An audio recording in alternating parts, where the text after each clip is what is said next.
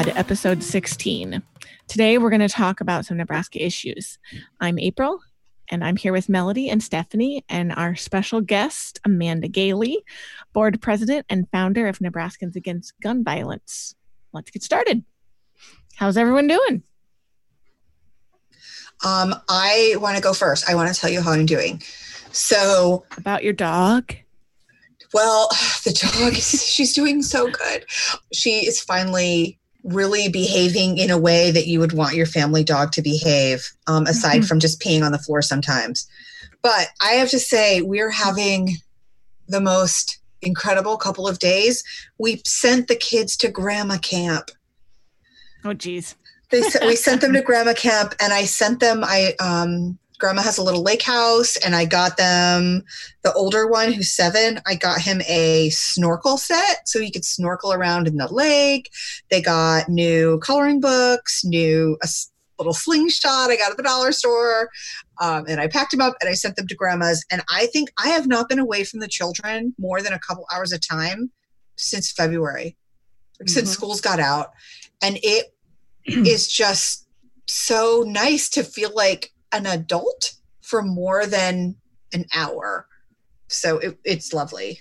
So that's my that's my update. I'm just free for a couple days, and when the children come back, I will be so glad. But uh, it is nice to have a break from parenting for just a couple days.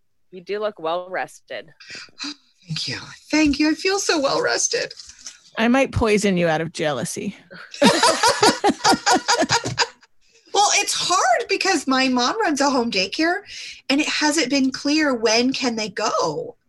And then yeah. if they go, they kind of have to stay a long time because they've already realized the risk and they just they might as well just soak it in and have a nice time at grandma's house and I don't know when they'll be able to go back. If there's a COVID flare up in Omaha, then they won't be able to go back. And I mean, it's just everyone else's decisions have such an immediate impact on what I can do with my own children and their grandmother.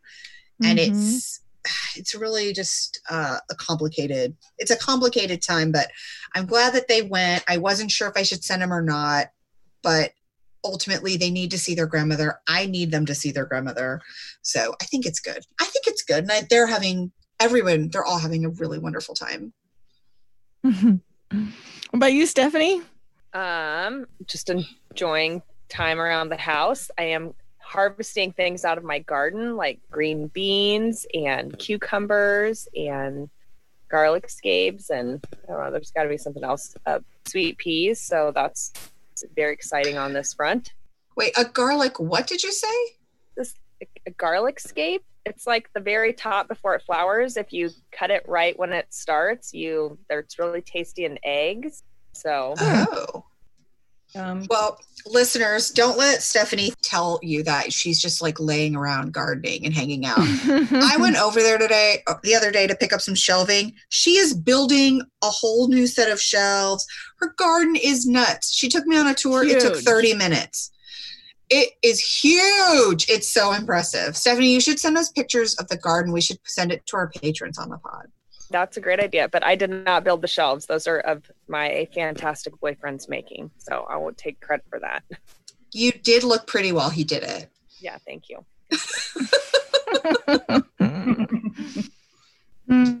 April, how are you doing?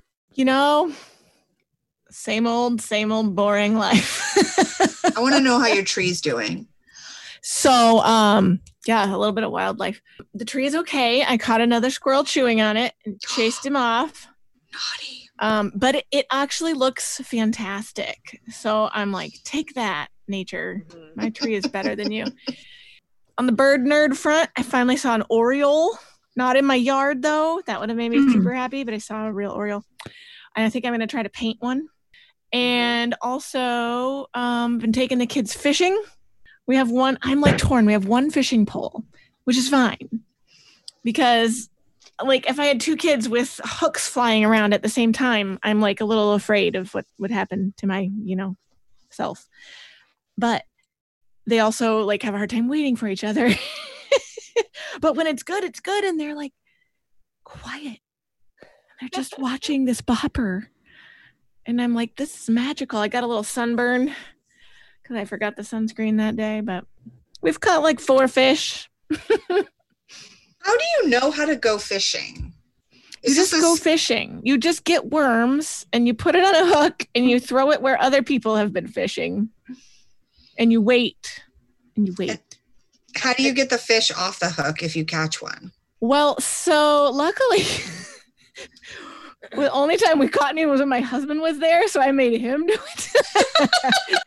but I did bring pliers because sometimes you need help getting like the hook out. Yeah. So um, we had to use the pliers, but um, and it, the spine of the bluegill kind of cut my husband's hand a little bit. So I'm not looking forward to when I have to do it.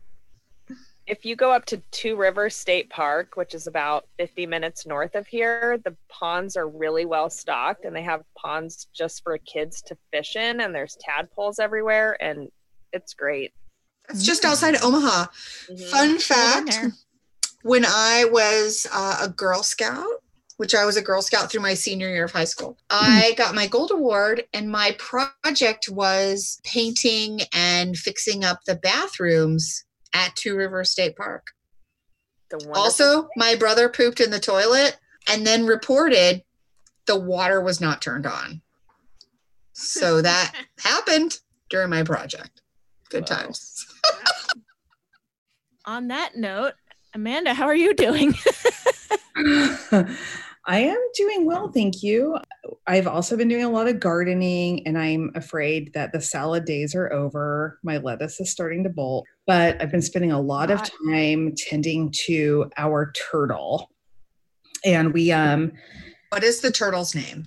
His name, he is a turtle of many names, but we've settled on my son. My son doesn't like to decide on one name, but his name right now is Sir Blueberry Cupcake.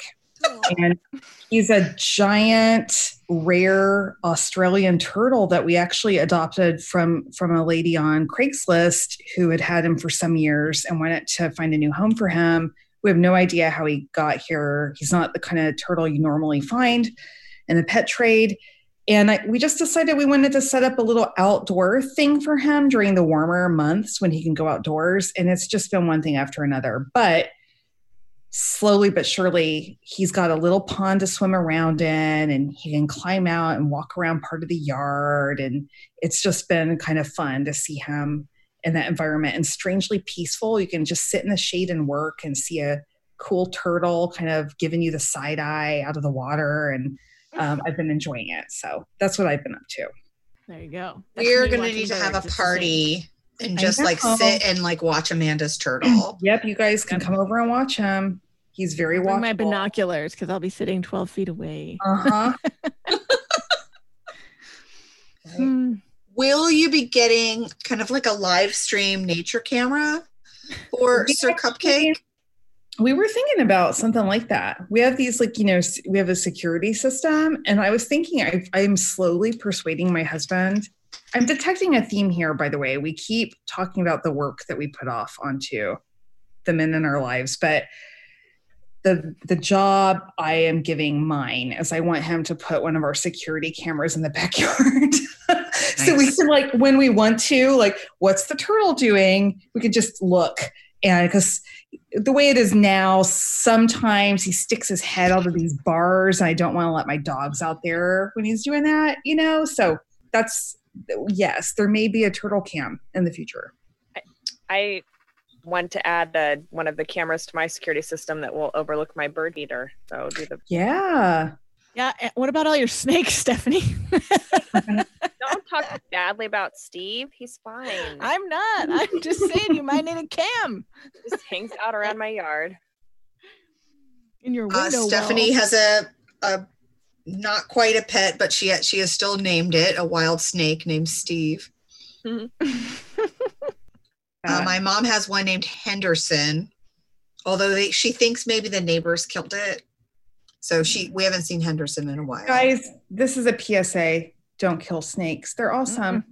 They're yeah. Cool. They're cool. And by the way, my 15 year old, she loves snakes and she will go to anyone's house. She's done this many times before.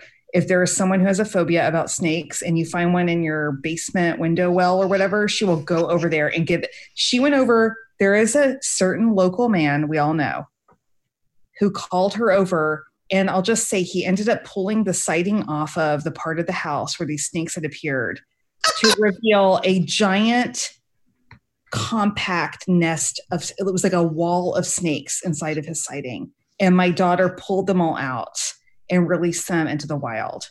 This was when she was what 12 hmm. 11 yeah something like that. Yeah, I think that's 13. happening at my house right now I'm worried about that too, Stephanie. you might have snakes all through the walls. They could be surrounding you as you sleep, looking for. I mean, I know that I know that there aren't snakes where the bats are, so at least. Well, no, that's what you want to believe. I choose to believe they're everywhere in the walls of your home. it's just well, a matter of time before they find the vents. At my house, what I'm having the husband do is a serious amount of urine cleanup from the puppy. Well, oh. well, that too. Also that. also that with the two because we've potty trained as a toddler. So there is pee everywhere. From the floor to the toilet, every I mean there's just pee everywhere in our house right now. Do not come over. Also don't come over because it's COVID, but also our, there's just pee everywhere in our house. So if you see Nick around town, um, anyone in Lincoln, maybe don't give him a hug, but just, you know, give him like a look like, stay strong, man, because he's really, he's really uh, doing some tough stuff over here. it's greatly appreciated. Well, let's move into the news, shall we? Let's talk about the news. Uh. Um, so uh, we talked a little bit last time about the Lincoln budget um, coming out, and the Omaha budget has come out. Um, one major cut that we noticed was that they're proposing to cut libraries by 50%. Yikes. Ooh, baby. That's, I mean, how does any agency cut by 50%, let alone one that serves so much public good? Right. And you know, they're not cutting the police budget. Isn't that interesting? Like they are reducing overtime to only essential, which is kind of an arbitrary metric. I don't know what mm-hmm. essential means. Um, but yeah, 50% for the library budget, but basically well, like yeah, I just I have problems. I have problems with these cuts. Oh my gosh! And they're when are they passing their budget in Omaha? Have they already passed it? question. Do we know? I don't know about that not as familiar with the budget I'm budgeting not. process in Omaha versus Lincoln. We need to have someone come in and just talk about like the Omaha budget that is more familiar with it. Mm-hmm. Pod listeners, you could, identify yourself. You could contact the mayor's hotline.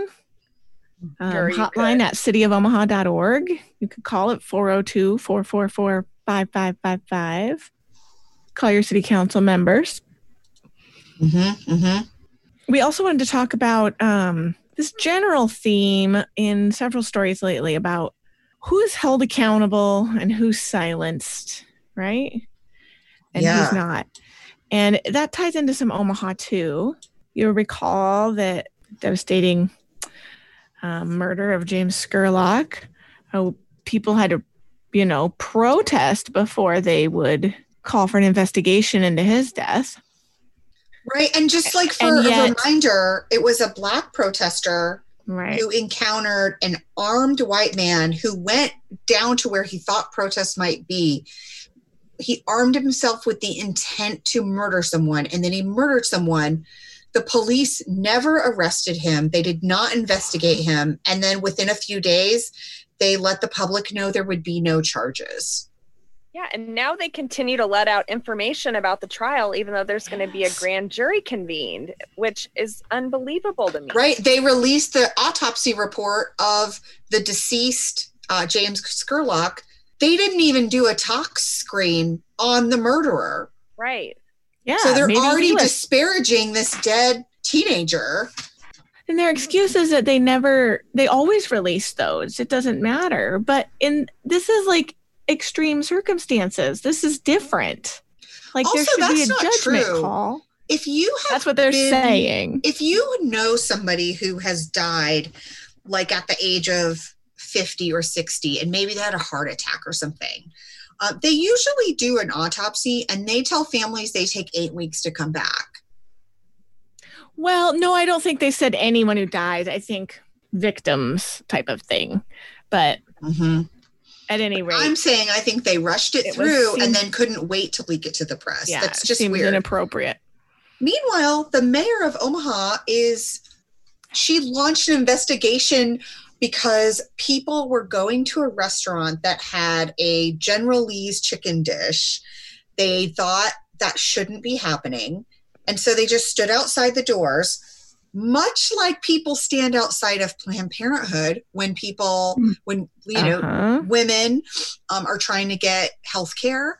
And, uh, but the mayor of Omaha thought that protesters shouldn't be protesting at restaurants that she enjoys and she launched a full investigation into the Leavenworth Cafe protesters, who, by the way, were live streaming their protests. So it's not even a mystery what happened. Mm-hmm. They were live streamed it.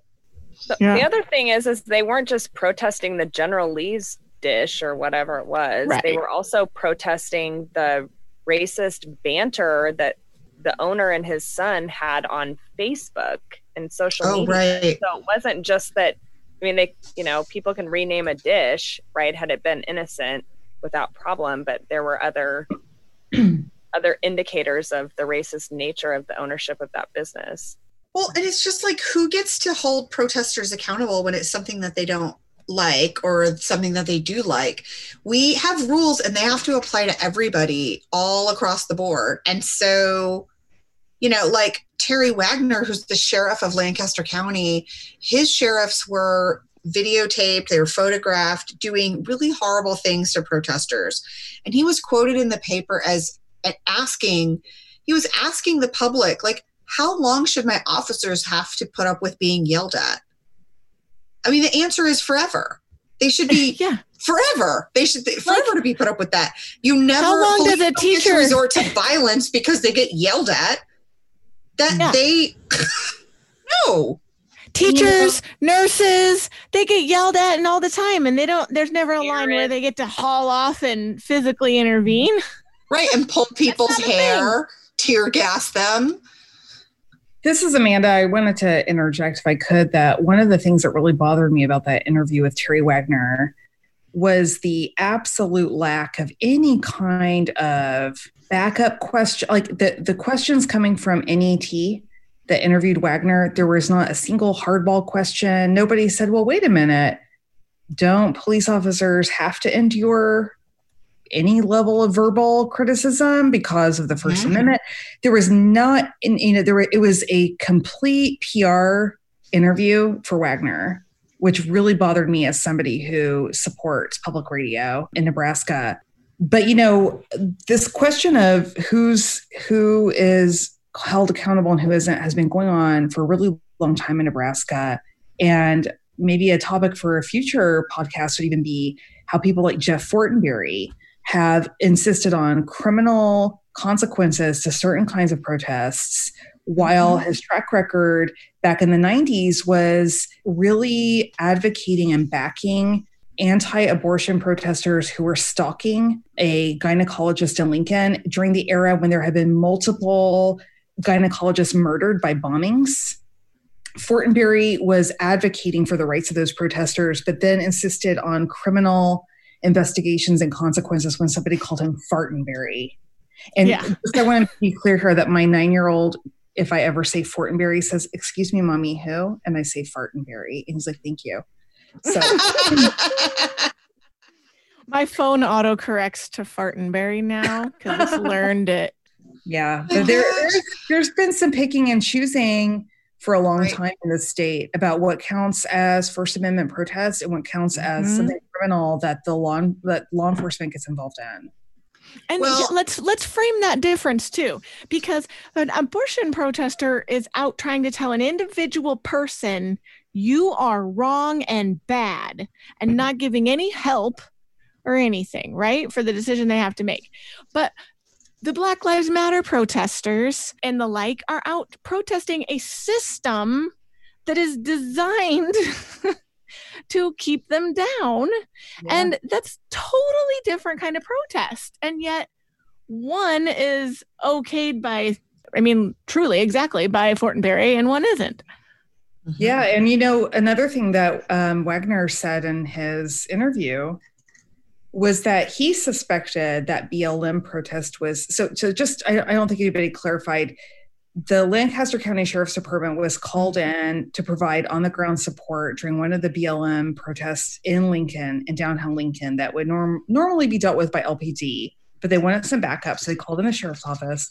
And he said during this NET interview recently that he doubted that that protest was even legal from the beginning because did they get the proper permits protest and when i read that i thought you know this is a good lesson for all of the activists out there. And some of us in this conversation have been saying this for years to our activists stop asking for permission to exercise your first amendment rights. You do not you need a permit if you want special treatment by the police where they're going to cl- officially close down a road and give you an like all that stuff if you have decided to go downtown and hold a protest you do not need a permit. This is a basic freedom afforded by our constitution. And every time you ask for permission to protest you are reinforcing the narrative that some protests that ask permission and play nicely and get validation from the conservative and racist powers that be that some of those are valid and some of those are not and we need to knock it off go down there, hold up your sign, speak truth to power, and stop asking the people you're protesting against whether it's okay that you do that. Because that's where our sheriff is getting that bullshit from when he says he doesn't know if this was legal. You know, of course, it's legal. Exactly. It's legal. and even if it weren't legal, meeting insults, verbal insults with rubber bullets to take off a young woman's nose or putting a hole in the back of a man's head is ludicrous and disgusting. And he should be apologizing and cleaning up his force and not acting like if only they had filed the proper paperwork and behaved themselves, that wouldn't have happened. Right. Thank you for saying that. So, ladies, before we get into our interview this evening, Melody, do we have any new Patreons this week? So, we don't have any new patrons, but we do owe some people some fuck you Fridays. And so if you are owed, yeah, if you're owed a fuck you Friday, um, one, I have not forgotten about you, but it's been summertime and just, you know, we've been in summer land. But the legislature is starting up July 20th. Mm-hmm. So you might want to save your fuck you Friday for that, but you don't have to. But I'm going to be emailing people who qualify for one in the very near future. So be on the lookout for those emails. And we're also going to send you pictures of Stephanie's garden. So, wait, wait, wait, wait, and Amanda's turtle and April fish, fish and Melody can send a picture of Marigold. So okay, yes, yes, yes our COVID. April's April's bird nerd setup. Okay, we'll send you pictures of all of our uh, nerdy little stuff. So that's what's going on with Patreon. It's all very exciting. But yeah. if you are owed a fuck you Friday, be thinking about who you want to give it to and yep. we'll make sure that it goes out on social media channels. If somebody has already gotten a fuck you Friday, but they really deserve another one, can they they can get another one, right? Um, yeah, usually, like, I mean, I guess it depends on what it is. I mean, if you want to give a fuck you Friday to Megan Hunt, we're going to say no, probably. It's just mm-hmm. very unlikely that we would approve that. But if you're just, if Ricketts did something and you think we didn't appropriately scold him, bring it on. Yeah, yeah. Well, you know, that's almost always approved. I think I can say on behalf of Seeing Red Nebraska that we have many fucks to give. We have lots left. to give away. We're happy, we're happy to say fuck you to any horrific, you know, letting everybody die politician in the state. So yeah. just let us know who and why, and it'll make its way onto the site. Hmm. All right. Well, let's do the official interview here. Melody, do you want to tell them why we've asked Amanda to come back again? We are asking Amanda to come back because she has written a recent, I don't know, an essay, a brochure, a small book, a soliloquy, a monologue, if she read it. Uh, about the history. How many pages is it? It is. It's fifteen. I I got it down to fifteen through creative typography. It has very small margins. It's a small book. Very small margins. Mm-hmm. So it and a very small font. I would I would guess if it was normal margins and normal font, it would be 20 pages. That's about right. Good eye. so she wrote about she's the president, uh, the board president of Nebraskans Against Gun Violence, and we both serve on that organization.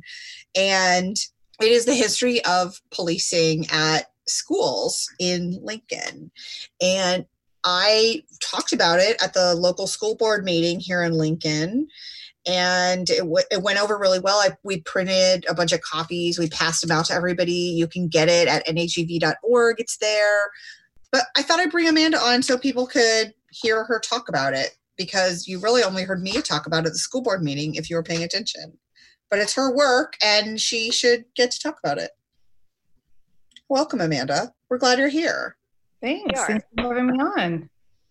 You want me to just dive into this a little? As we were watching the protests develop here in Lincoln, I was just reflecting recently on how just two years ago, the matter of police and schools was kind of a live issue in Lincoln. And I thought, you know, it might be interesting to kind of recreate a chronology a little of what happened just two years ago in order to kind of just you know like know where we're coming from know what has happened and why and it just led me to keep digging back a little further until I wanted to know exactly how we came to have school resource officers at Lincoln and just sort of what their story was here. It got a lot longer and more elaborate than I had originally intended, but I, I found it a fascinating topic to dig into. And so, yeah, I'd be I'd be happy to address some of this with you guys on an anecdotal level, I was sort of asking friends and family members occasionally, like, hey, when do you think the first school resource officers appeared in Lincoln? And generally, um, we got I got answers from the 1990s or maybe even later, right? Like some people don't really remember them kind of coming into public fo- public focus until a few years ago. But the fact of the matter is that school resource officers, Lincoln was one of the first adopters of school resource officers way back in the early 1970s. And if you guys don't mind, I, I just kind of set the stage a little bit for how that happened.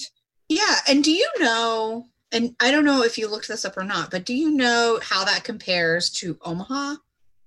I don't. I didn't really dig into Omaha. Okay. Um, it would be interesting to look. I suspect we were earlier than Omaha. I think Omaha was a little later. And I think they probably have their own interesting story to tell. But what happened was that um, you know in the in the 1960s, um, Lyndon B. Johnson was famous for a lot of the very um, interesting and, and well intentioned and sometimes effective progressive policies that he was pushing. Right, so civil rights issues or on poverty, where he had this kind of grand vision that aligns um, remarkably well, I think, with a lot of the Democratic platform today in 2020. But at the same time this was happening, there were two kinds of influences on policing in the 1960s in the United States and kind of grand strokes. One was a progressive critique of policing fairly progressive, maybe even apolitical sometimes. But it was that um, earlier in the 20th century, you had the kind of textbook beat cop, right? Like the the the officer who lived in the neighborhood, walked the streets of the neighborhood, knew everybody, was on hand when something arose. I don't want to paint that with too a uh, rosy of glasses on, right? I mean, there were certainly rampant corruption problems in some cities with those kinds of beat cops. But by and large, the difference was that this was somebody who was often patrolling on foot, lived in the neighborhood, and knew people. And after the advent of the automobile and highways and all kinds of stuff, policing generally shifted in the United States to what is called responsive policing, which is where you don't have the police show up in your neighborhood until somebody calls for them. So you could have uh, police departments divide up this labor in different ways, but a cop will show up because there's a traffic accident or a an assault report, you know, that kind of thing. And they don't necessarily know the people who live there. And because of budget or something? Like is it cheaper to not have all these beat cops around? So. I think it's probably budget. It seemed more efficient to have people that knew how to respond to certain kinds of calls. Mm. They were able to do that with like cars being ubiquitous, you know, um, over the over the decades of the mid-century. And lots of people felt like something was lost in this. And I should say that this seemed there were complaints coming from different sides of the political spectrum, right? It was not necessarily a political complaint um, so much as just a complaint about policing having changed um, because of this. So here's one, you know, that's one thing that's going on in the background. The other thing that's going on in the background after Johnson becomes president is the Southern strategy. And I know that, especially you guys with history of you know working within the Democratic Party are aware of this, but have you guys ever encountered online the kind of guy that's like, "Who emancipated the slaves? It was a Republican." Right? That guy. Oh God, that guy. The one who wants no. you to think that the party who's really been laboring for racial justice in the United States is the Republican Party, right? Mm-hmm. Well, you know, this that guy is getting this from somewhere, which is that you know that's true.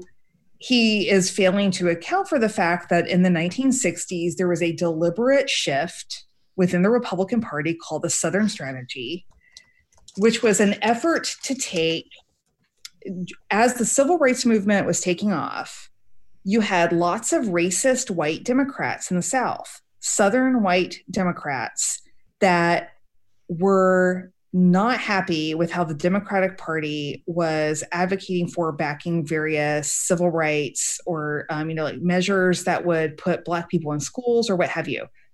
So the Republican Party made a deliberate effort in the 1960s to court those voters, to bring racist white people over into the Republican Party. And that is called the Southern Strategy. And so in the 1960s, the parties kind of flipped from what you might have associated as far as like race issues uh, went, you know, before that, they kind of flipped. And this was happening as Johnson was president. And as he was advocating for this war on poverty and the Civil Rights Amendment, all of this stuff, he had to throw a bone to a conservative bloc that was developing. And what they wanted was a war on crime. They wanted to see street crime cracked down on. So at the same time that you had calls to return to the beat cop, etc., you also had Johnson wanting to appease people who wanted to see a um, crackdown on street crime. And so in the late 1960s, Johnson responded with something as the 1968 Omnibus Crime Control and Safe Streets Act and Law Enforcement Assistance Administration, where the, the act and then this administration that would then be like picked up on by Richard Nixon. And the Law Enforcement Assistance Administration did all kinds of things that really profoundly changed policing in the 1960s. And they developed a report that led to things like a recommendation for 911. Like, oh, you know, when you go into this city or that city, you should just be able to call a number. You should be able to go to a phone on the street and call a number and just reach the police without happening to know or the local um, phone number. It had all kinds of things, but it ended up dumping lots of money into local police departments for different efforts. Some of this was war on crime stuff, some of it was police reform type stuff, right? So, as this was happening, there were also lots of people that were saying, we need reform in policing because of the terrible way that police disproportionately treat Black people in the United States all of these forces together were combining to lead to a reform in policing. So some of it was just kind of white supremacist, and some of it was well intended. And um, so, among the kind of well intended part was a shift to what we're calling these days community policing, right? I assume you guys are familiar with that mm-hmm. kind of term. And it's the idea that we don't want strangers to a community dipping in you know on their shift to arrest people. We want them to feel an investment in the community and a tie to that community and understand that community.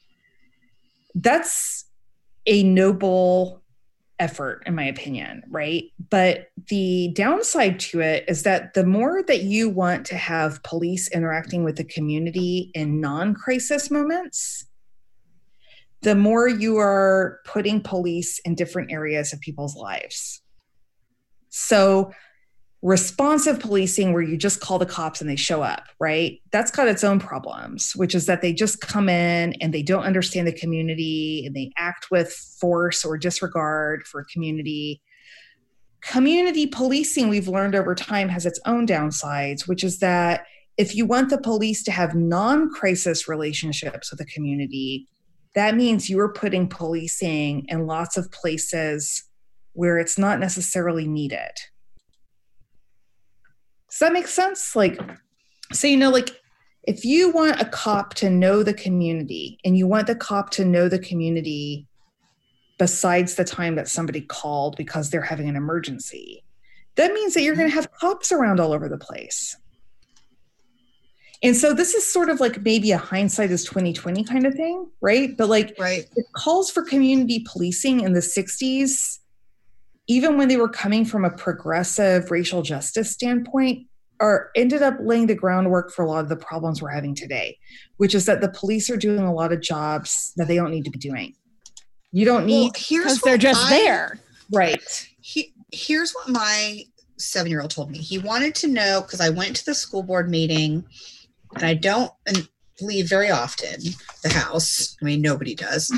So he was very interested in what was going on. And I told him that at the middle schools and at the high schools in Lincoln, there are police officers there watching kids.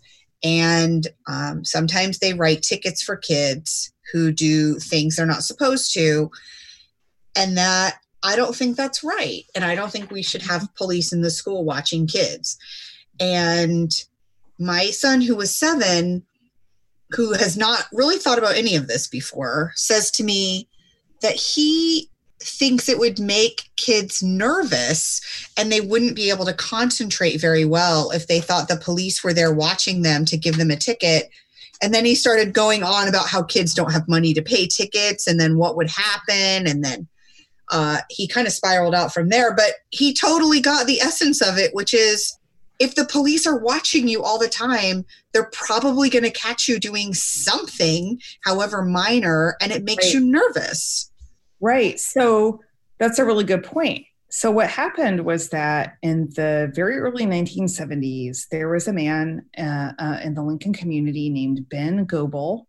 And as he tells it, he was the son of the sheriff of, I think it was Gage County, and literally grew up in a house attached to the jail, which that sounds super creepy to me, but you know, like his dad's the sheriff, and you go to the other side of the building you're living in, and there's the guy that's in the drunk tank for the night or whatever. and when he got a little older, he became a teacher. And he specifically developed a curriculum that was meant to teach kids about um, law enforcement and the criminal justice system. So this would have been in presumably the late 50s, 60s or something that he was developing this kind of curriculum. So we come around to the early 1970s, 1970 or so, and Lincoln Police is getting money from this federal, these new federal initiatives, right? They're getting pressure to develop community policing. Um, they're also building things like the training academy out in Grand Island, right? All of these things are kind of developing in Nebraska. And they ended up hiring Ben Goebel as a civilian that was in charge of community outreach. And he had these different reforms. And I mean, the guy was really thoughtful about this stuff. You know, he had he had even for his honeymoon, he and his wife went to Europe and they spent a bunch of time in Europe and he went around visiting police chiefs in Europe to discuss differences in policing and how they could connect better with community members back in the United States. Dang. That's amazing. You did not have that in your report. I didn't. I mean, I had to cut some stuff because it was getting a little Yeah. Well, that makes so, sense. So they hired him to do this. And one of the first things he did was he implemented these kind of like cop camps, like where they would figure out who are some kids that would, according to the police or to Ben Goebel, benefit from some time around police. And the way they were looking at this, it tended to be kids that didn't have a dad at home or were at risk in various ways. You know, I'm not totally clear on all the minutia of how they chose them. And they sent them out to Milford for this camp where they would be around these police officers. And that happened in 19, I believe that was 1970. I have to double check my document.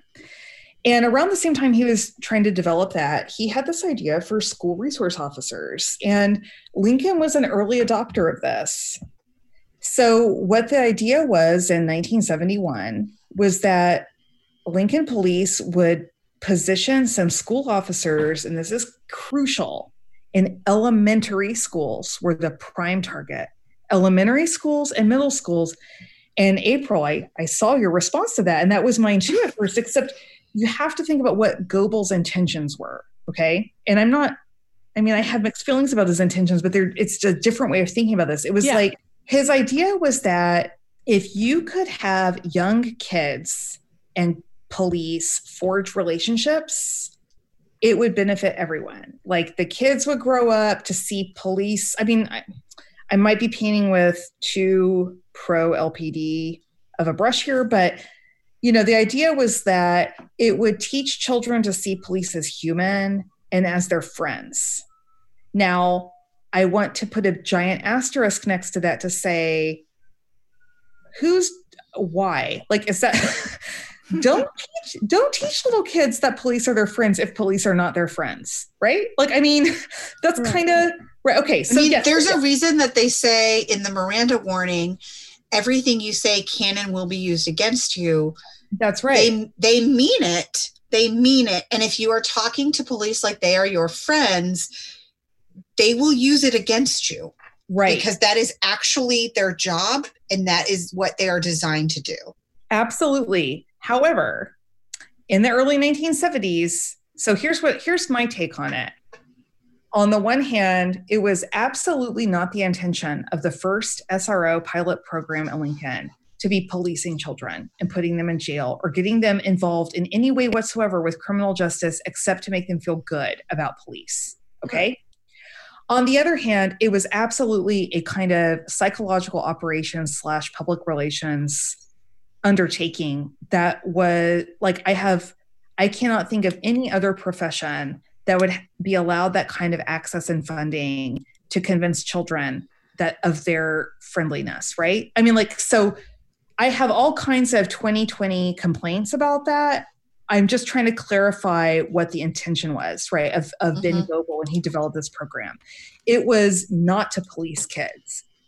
And so when you see in the early documents, you never see policing like law enforcement come up really in the early media reports on the pilot SRO program. When you look at the re- annual reports that Lincoln Police Department was putting out about the, what they had done that year, you'll see law enforcement mentioned as part of the SRO program. But in all of this documentation, it was law enforcement for the sake of protecting children from either traffic violations, like people speeding or driving erratically around schools, or from child molesters, which are brought up to a bizarre extent in the early reports. So it, it really seems like what happened is the police wanted to put poli- put put officers in elementary and middle schools to form these kind of like propagandistic relationships with young kids. And then the police are kind of looking for something to do. So they start undertaking things that we would think of as social work which is like talking to children about potential molestation or sexual abuse cases right? Like that kind of thing. And that's how it went in the 1970s and it was constantly fraught by budget woes because the feds gave Lincoln money to jumpstart this program, but it was one of those deals where it's like, we're going to get you started and then you need to take it over yourselves. They were always trying to come up with funding. And what the impression you get from reading the newspapers and the annual reports is that this was a program that had few objections to it registered in the public record. But people also seem to have a hard time prioritizing it financially. So it was like a feel good program. I want to put an asterisk next to that, that then people didn't want to fund all the time. And the reason I want to put an asterisk next to feel good program is that when they did things like polled children, teachers, and parents about the SRO program, there were always there was always a minority 10 15% that did not like it. Now why they did not like it is anyone's guess because nobody asked and nobody reported it. But at the time the city of lincoln was 98% white. So when i see that a 98% white city comes back with a poll that says hip hip hooray you know um, 85% of everyone loves the sro program. I want to know whose voice is being oppressed and stifled in that discussion. Right. So right around that time, um, they they ended up um, in the late '70s. They cut the funding for the program, for, or I should say, for Goebel's position, and the job was uh, handed over to an officer named Albert Maxey. And um, Maxey, I'm sure, sounds familiar to you guys. Um, there's a Maxey, Maxey Elementary. That's right. For anyone in Lincoln, yeah. Yeah. Albert Maxey was, um, I believe, Lincoln Police Department's first African American officer. He is still um, living in Lincoln. He's, you know, in his retirement and he's an artist. He's always been interested in art. As he tells it, he kind of happened into the job of a police officer but early in his career, he was assigned to guard Martin Luther King Jr. when he came to visit Nebraska. That was one of Albert Maxey's first assignments as a police officer. And um, Albert Maxey was uh, married to JoAnn Maxey, who was the state's first Black woman to serve as a state senator. She was an educator herself, and she is the person that Maxey Elementary School is named after. Um, but Albert Maxey just didn't stay in this role very long. The funding just dried up for the SRO program. So we went without SROs in Lincoln um, between 1980 and 1994. We somehow made it. So 14 years. Yep. We we somehow got by with no police in schools. Now, that's I interesting. So that means we had there were three years where somebody might have started school in kindergarten, got all the way to 12th grade, and there was never yeah. a designated police officer in their school. There are three classes of children the 12th, the 13th, and the 14th year that we did not have police. Yeah, that's right. And you know, um, I will reveal my elderliness here on this podcast, but I'm I'm not from hmm. Lincoln. I, I graduated from high school in Enid, Oklahoma. And I graduated in 1994. We didn't have anything like police in school. I had a large high school. We didn't have police in schools. We didn't have metal detectors. We didn't have anything like that when I graduated in 1994. And one of the things that doing this work reminded me of, I had little, you know, flashbacks, was that sometime when I was in high school, probably 1993, someone broke into my locker and stole a sweatshirt that I had purchased with my own money from a band competition because that's the kind of nerd I was in 1993. Makes sense. Like that band- explains everything, Amanda. I know. and it had like a band competition logo on it. And I bought it with my own money and it was stolen out of my locker. And I was super pissed. And then one day I saw this girl that I did not know walking, and I but I did know she was not at that band competition. And she was walking down the hallway with my goddamn sweatshirt on.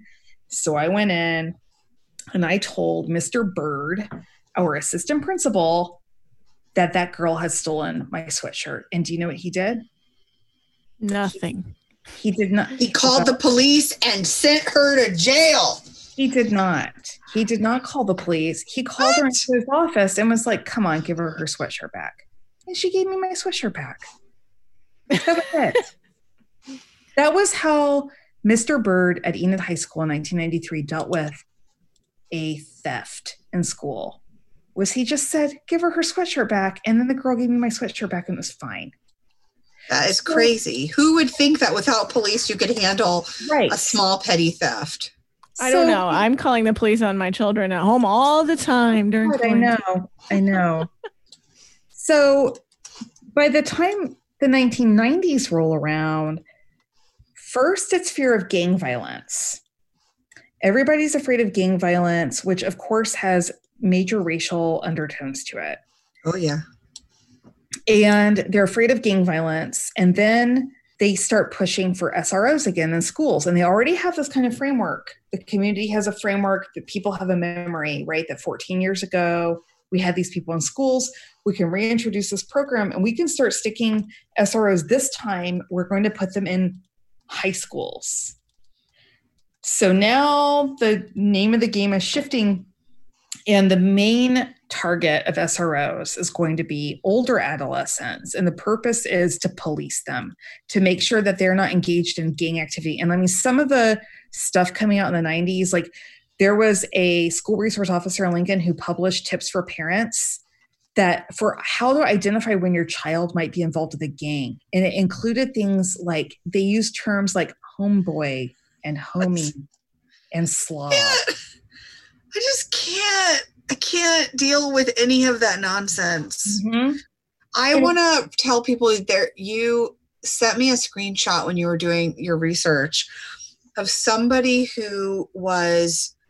They were the twenty. It was a workshop that a private citizen had set up to the 20 legal ways you could identify yeah. a gang member. Now, don't exaggerate, Melody. I think it was 18. Oh, oh, oh, oh, sure, sure, sure. 18. But it explicitly said the legal ways you can identify if someone questions you can ask them. What the illegal? What are the illegal ways that you identify? I don't know what that is. Completely and by the way, bizarre. There was an illustration that accompanied that flyer that looked like it was like from the cover of like a Sweet Valley High, like teen huh. romance novel from the 80s. Like it, it was so stupid. The whole thing was, was silly. Amazing. There yeah. was this gang panic taking over.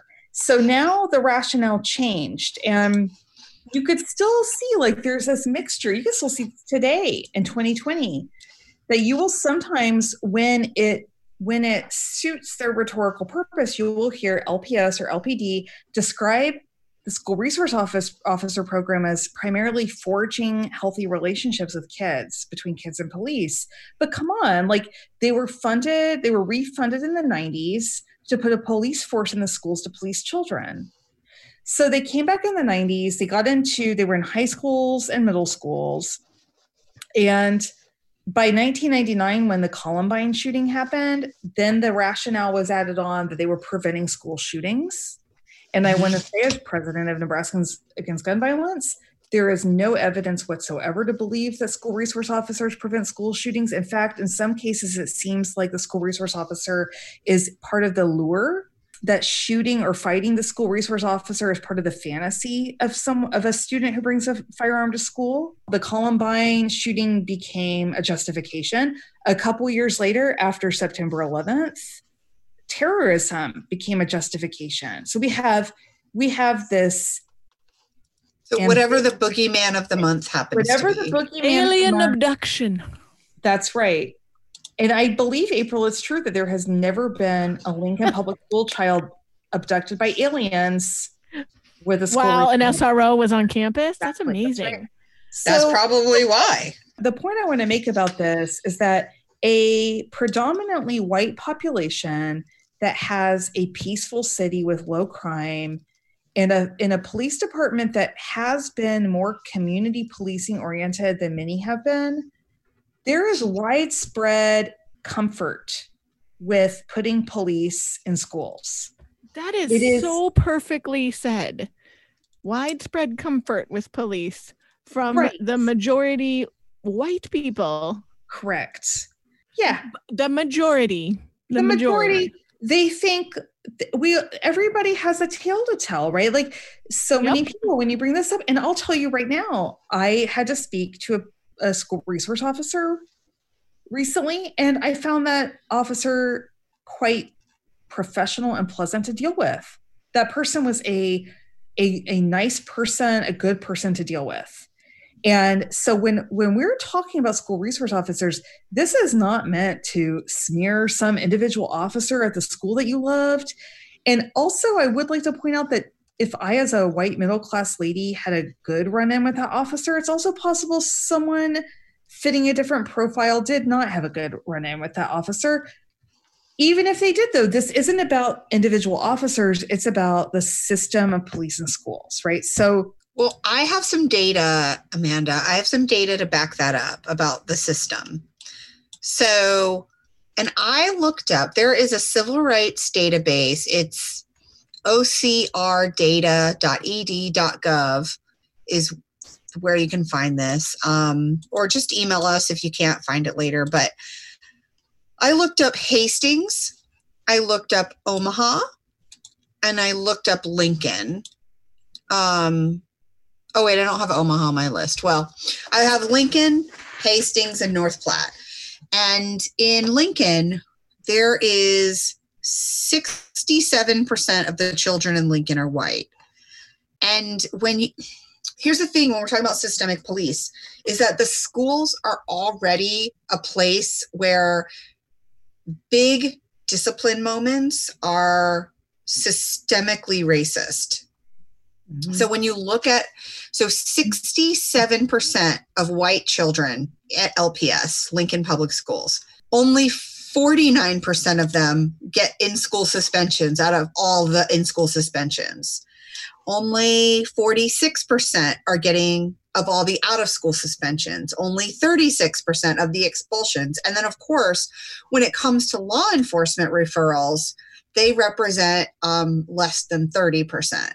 So even though they are 67% of the school, when high level disciplines come out, the children are the white children are protected from these disciplines. You can see it in hastings. In hastings we have 72% of the children enrolled are white but only 64% get in-school suspensions. Only 67% get out of school and only for expulsions it was entirely hispanic all of the expulsions well i guess there were only two so it's a pretty that's actually a pretty low number to be very statistical. But if we look at North Platte, 78% of the school is white, but only 73% get the in school suspensions, 74 out of school suspensions. So they're not they're not being disciplined at the same rates as children who are not white. And in those smaller towns across the state, it's Hispanic children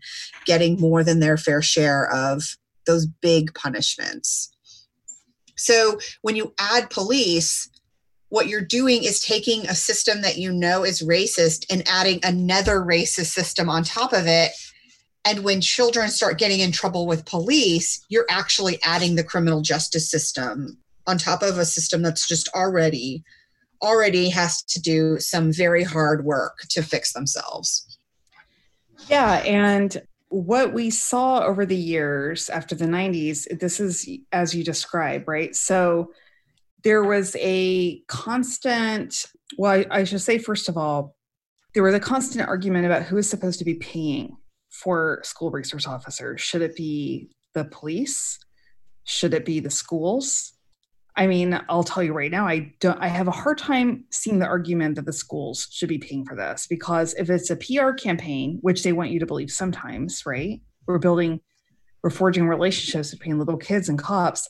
Well, that's LPD's PR campaign, right? If you somehow got a nursing association to put kids into schools to build positive relationships to school. oh my God. Or to maybe actually be a nurse in the schools because we don't have full time oh, nurses. Don't be silly, April. Oh my gosh. I stopped dreaming. Go ahead.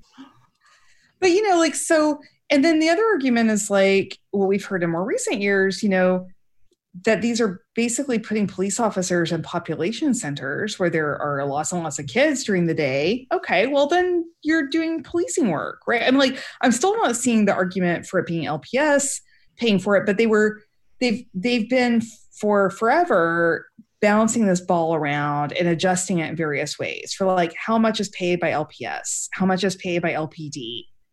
And um, so a, a sizable chunk of the cost of school resource officers has come out of the school budget. And I'll add that when currently Congressman Jeff Fortenberry was on the Lincoln City Council back in the late 90s, one of the things he was like, you know, the city, meaning LPD, should not pay for police officers in schools. He's clear, though, he loved having cops in schools. It was just that he thinks it should be entirely taken out of the education budget.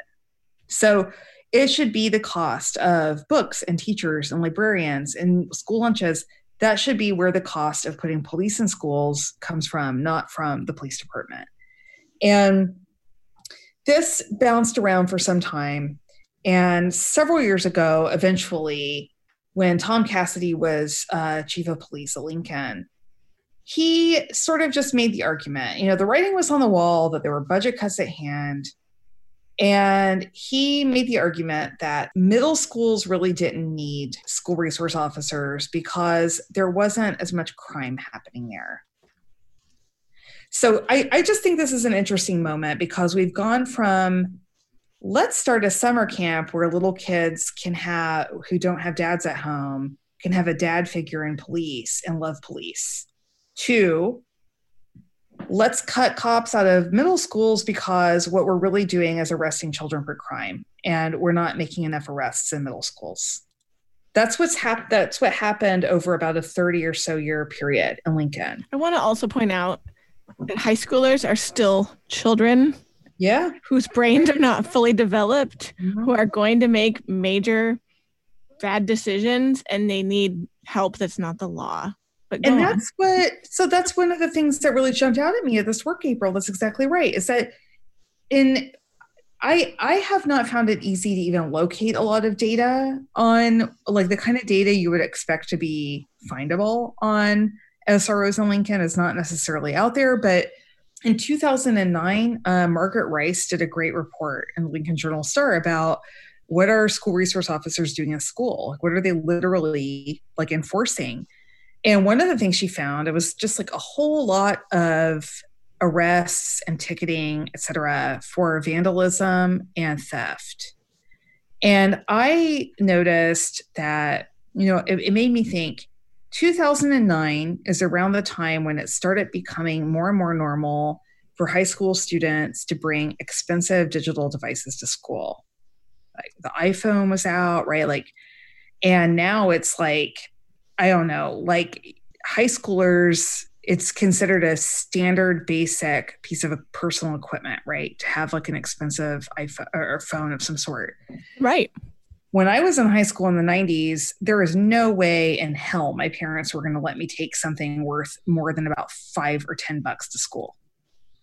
I mean, like, hmm? so there's one thing that's changed, right? Like, kids are every day, most kids are taking very expensive personal items to school that ratchets up what theft means in high school. But Reist was clear in her reporting. So what happens is that we hear a lot of claims in Lincoln that don't worry about SROs because they only deal with criminal complaints. The school deals with discipline complaints. So school deals with discipline, never you fear.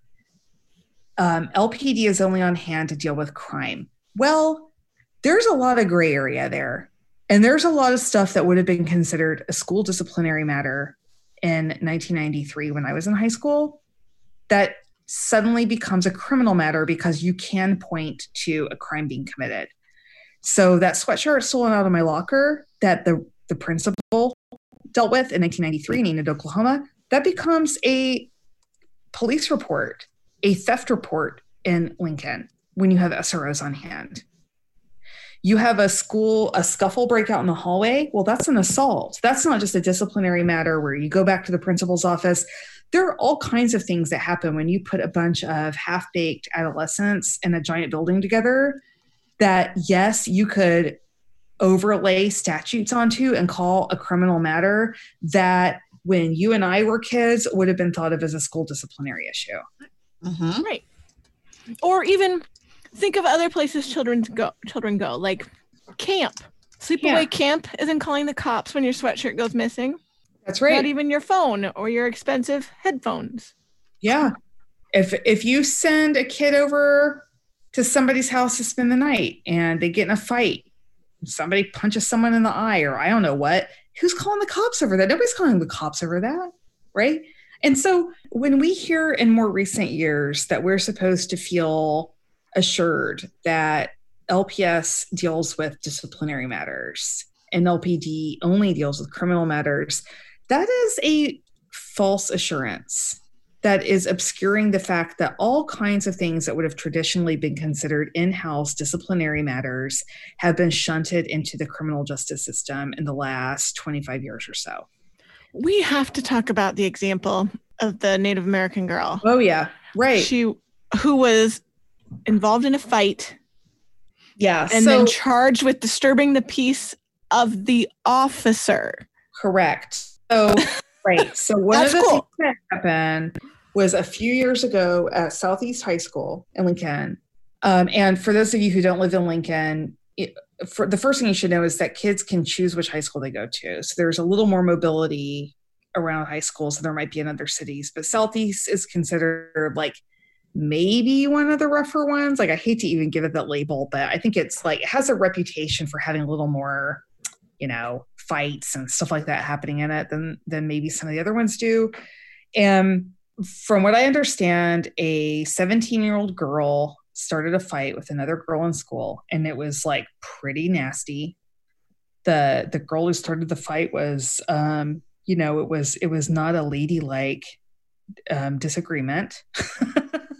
which is also a loaded term that school resource officers have used, but mm-hmm. it got super ugly with like hair pulling and all kinds of like really like nasty kind of injuries and stuff.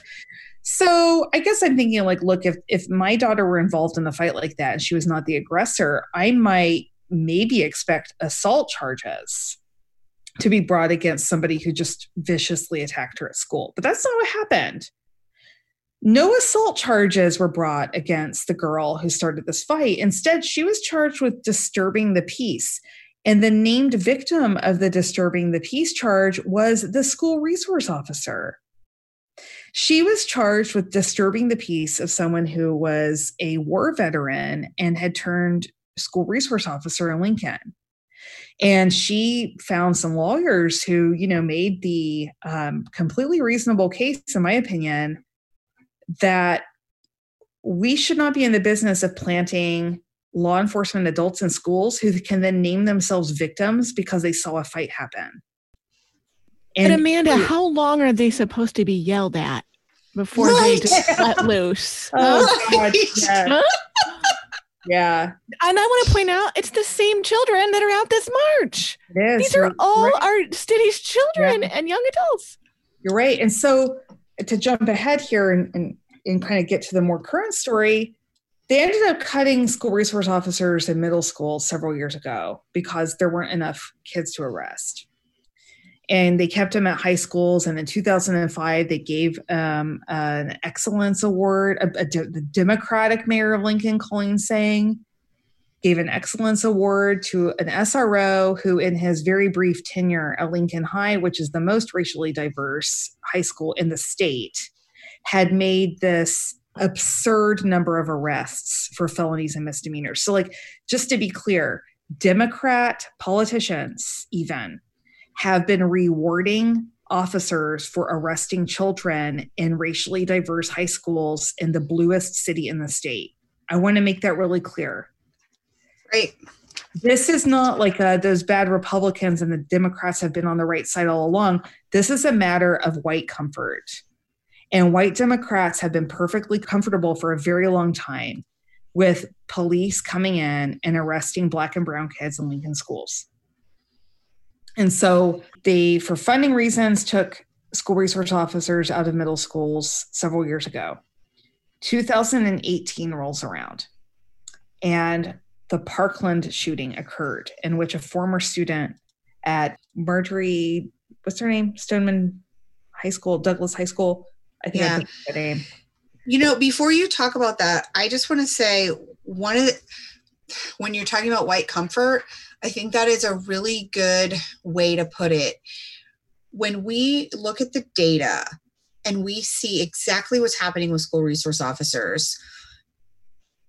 What's happening, like they basically, what happens is the people who want school resource officers, they use whatever rhetoric they think is going to work for the moment and it all falls apart when you stand it up against itself. So this idea that they're not there for policing children this is what they say all the time when you say we don't want our children policed at school and they say no no no no no. This is about community policing. This is about mm-hmm. making sure that you can um, have good relationships with between children and cops but then when you say well we don't need that in our schools and they're like well but you know sometimes they're like small towns and we you have to have a police officer if there's 5000 people in a certain area and uh, you know otherwise how can society function if we don't have mm-hmm. a criminal justice officer and so then it's like well is it about policing the children or is it about teaching the children about uh, law enforcement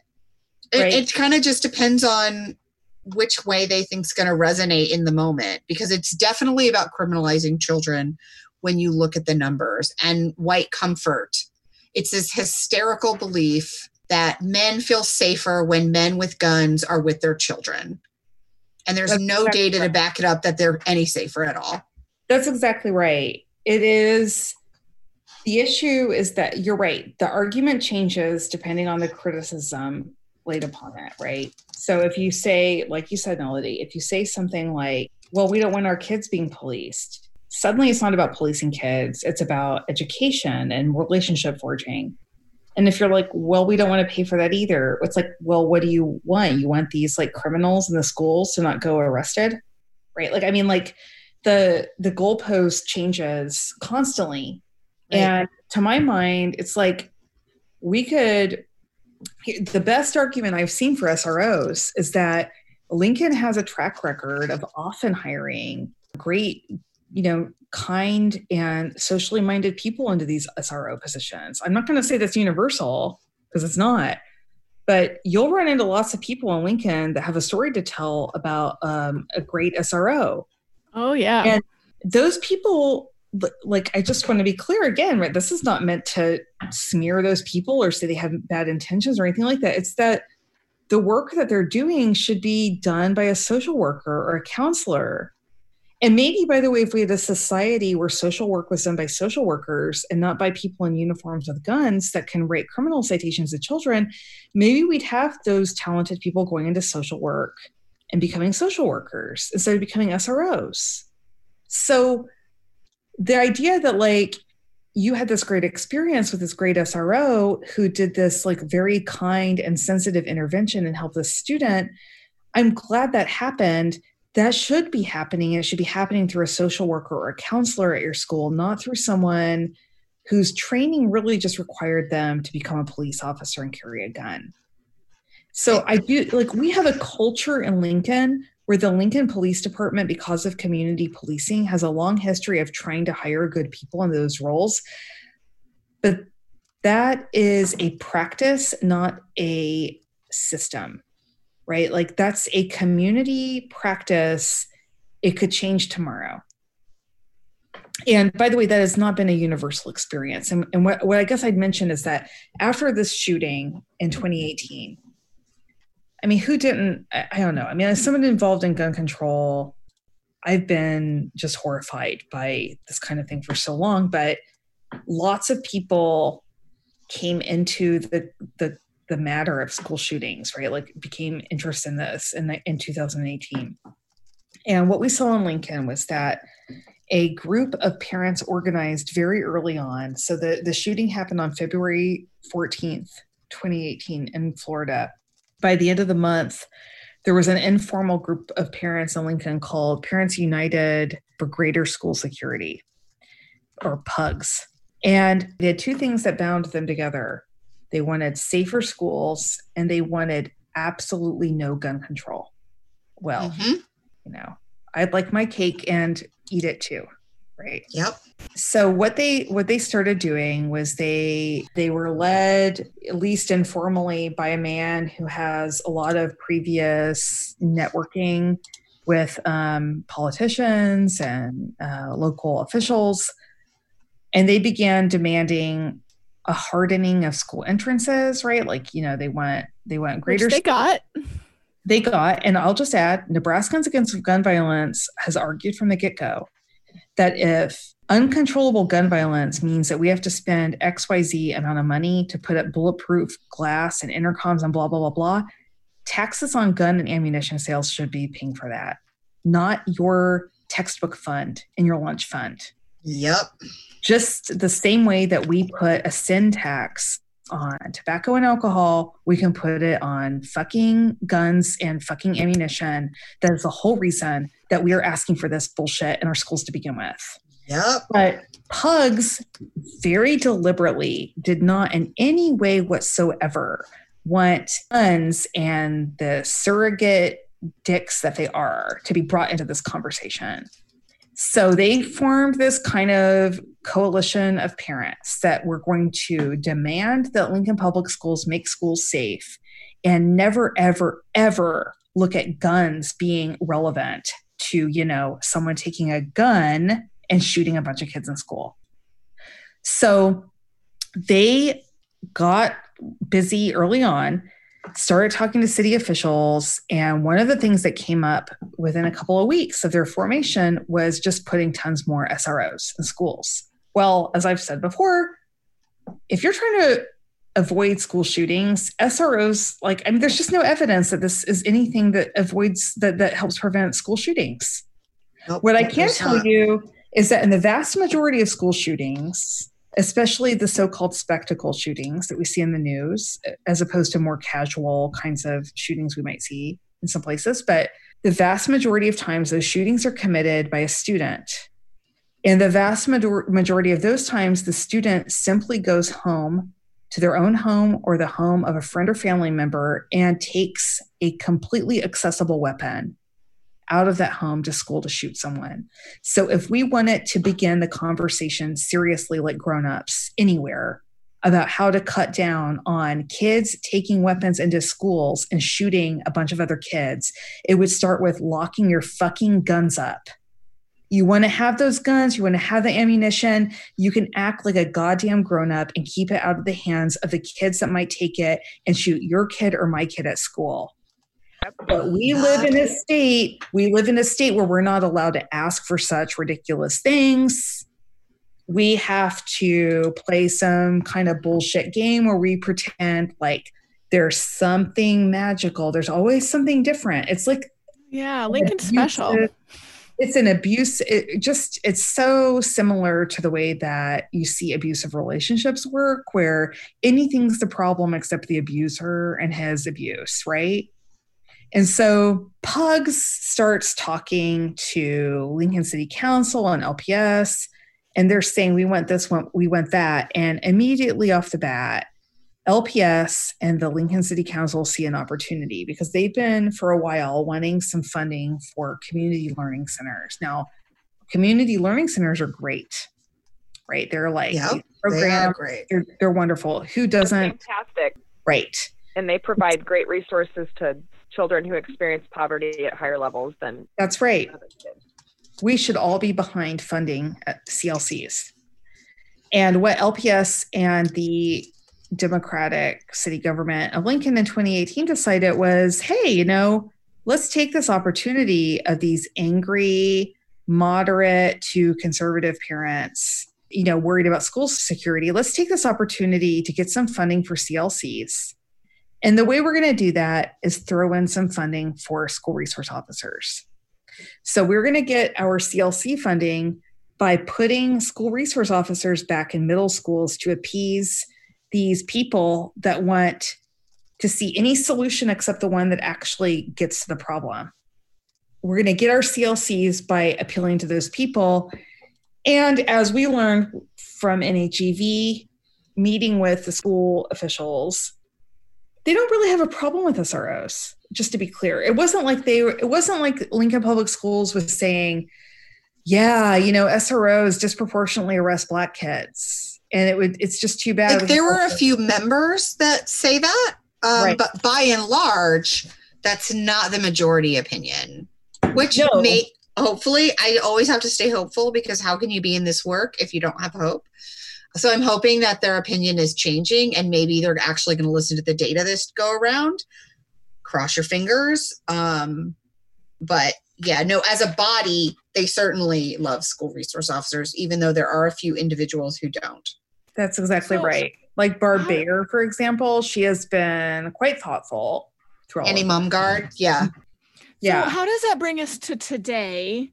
And yeah. the you know the, the Black Lives Matter movement and the calls for defunding right. police so, and yeah, thank you. So two years ago, Nebraskans Against Gun Violence, NAACP, and ACLU were relentlessly meeting with city council, school boards, showing up at events over and over and over again and saying, here's what happens when you put cops in schools. Here is the zero effect on school shootings.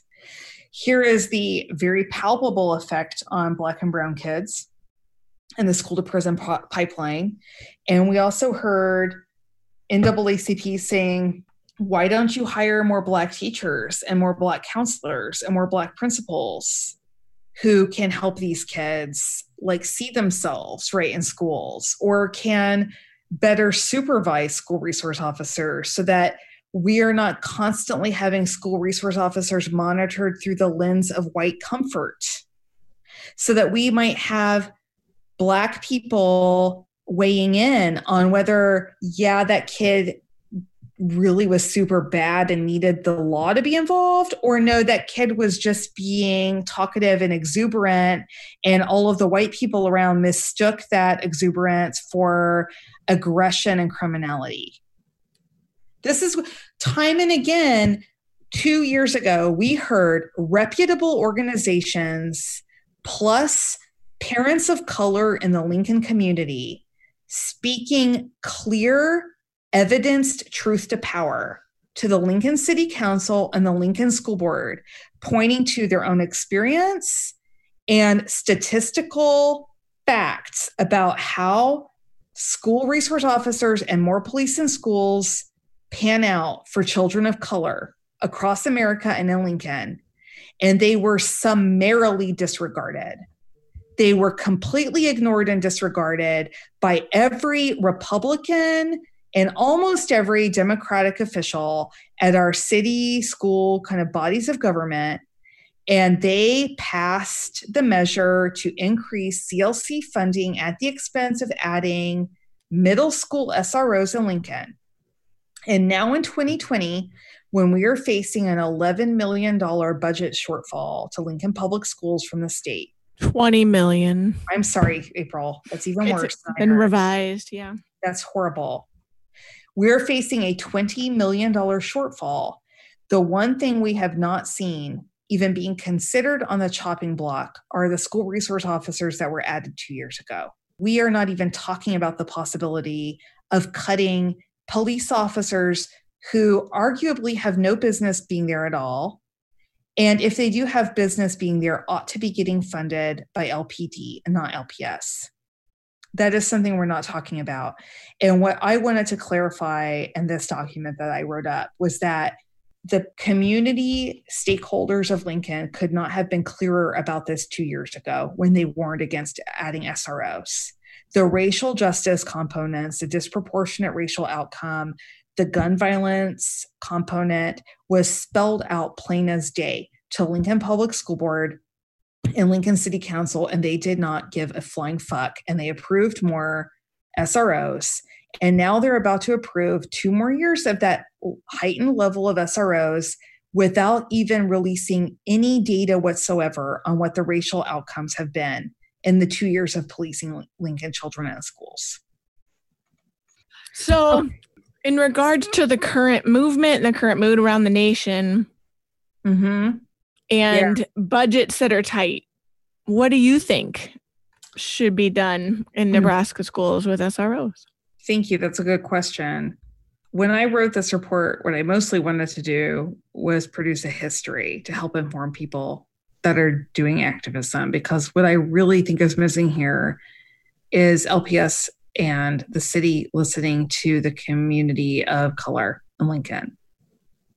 And I want to know what people who have more of a stake in this have to say, right? Like what do what do parents of black kids and brown kids want to have happen with SROs in Lincoln?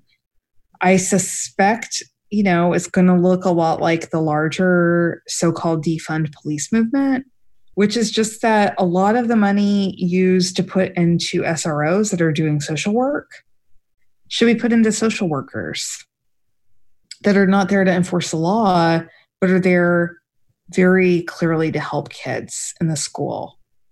And that I would like to just have a clearer conversation about what our budget is supposed to be funding when we go into hard times. And what is it that we're protecting? What's on the table? What's off the table? And why? And whose comfort is being protected and who's being listened to and who's not being listened to. Well, thank you for that very thoughtful and very informative, well researched piece you wrote. I learned a lot today. Thank you, Amanda. Thanks. Thanks, guys. Are you reading any good books you might recommend? Anybody? I've I've been doing a lot of reading for my upcoming fall semester.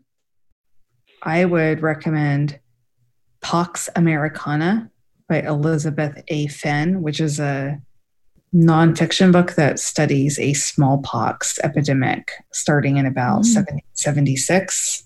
That's an interesting one. Interesting. I've been reading An Indigenous Peoples History of the United States. I had the opportunity to do a really amazing American Indian history professional development, and um, so many things I learned. So I had to pick up that book too. I've previously read the I think the title is A Queer People's History of the United States. That was also amazing. Highly recommend. Mm. So many things they didn't teach us in school. I will put all these books in our podcast book list, which you can find all of our book recommendations on the seeingrednebraska.com website. If you click on the Fight Back tab, it's got a link to all of the books we've recommended.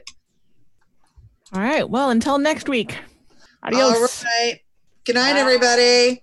Thanks a lot, guys. Thanks for all your work on this and for having me on. I appreciate it. Fantastic. Bye. Bye. You've been listening to Seeing Red Nebraska Politics from the Left. Seeing Red is a group blog edited by citizen volunteers and entirely devoted to Nebraska politics. You can support us on Patreon with a $5, $10, or $20 a month donation. Be sure to check us out at seeingrednebraska.com and on Facebook and Instagram. You can also follow us on Twitter at seeingredne or contact us via email at seeingredne at protonmail.com.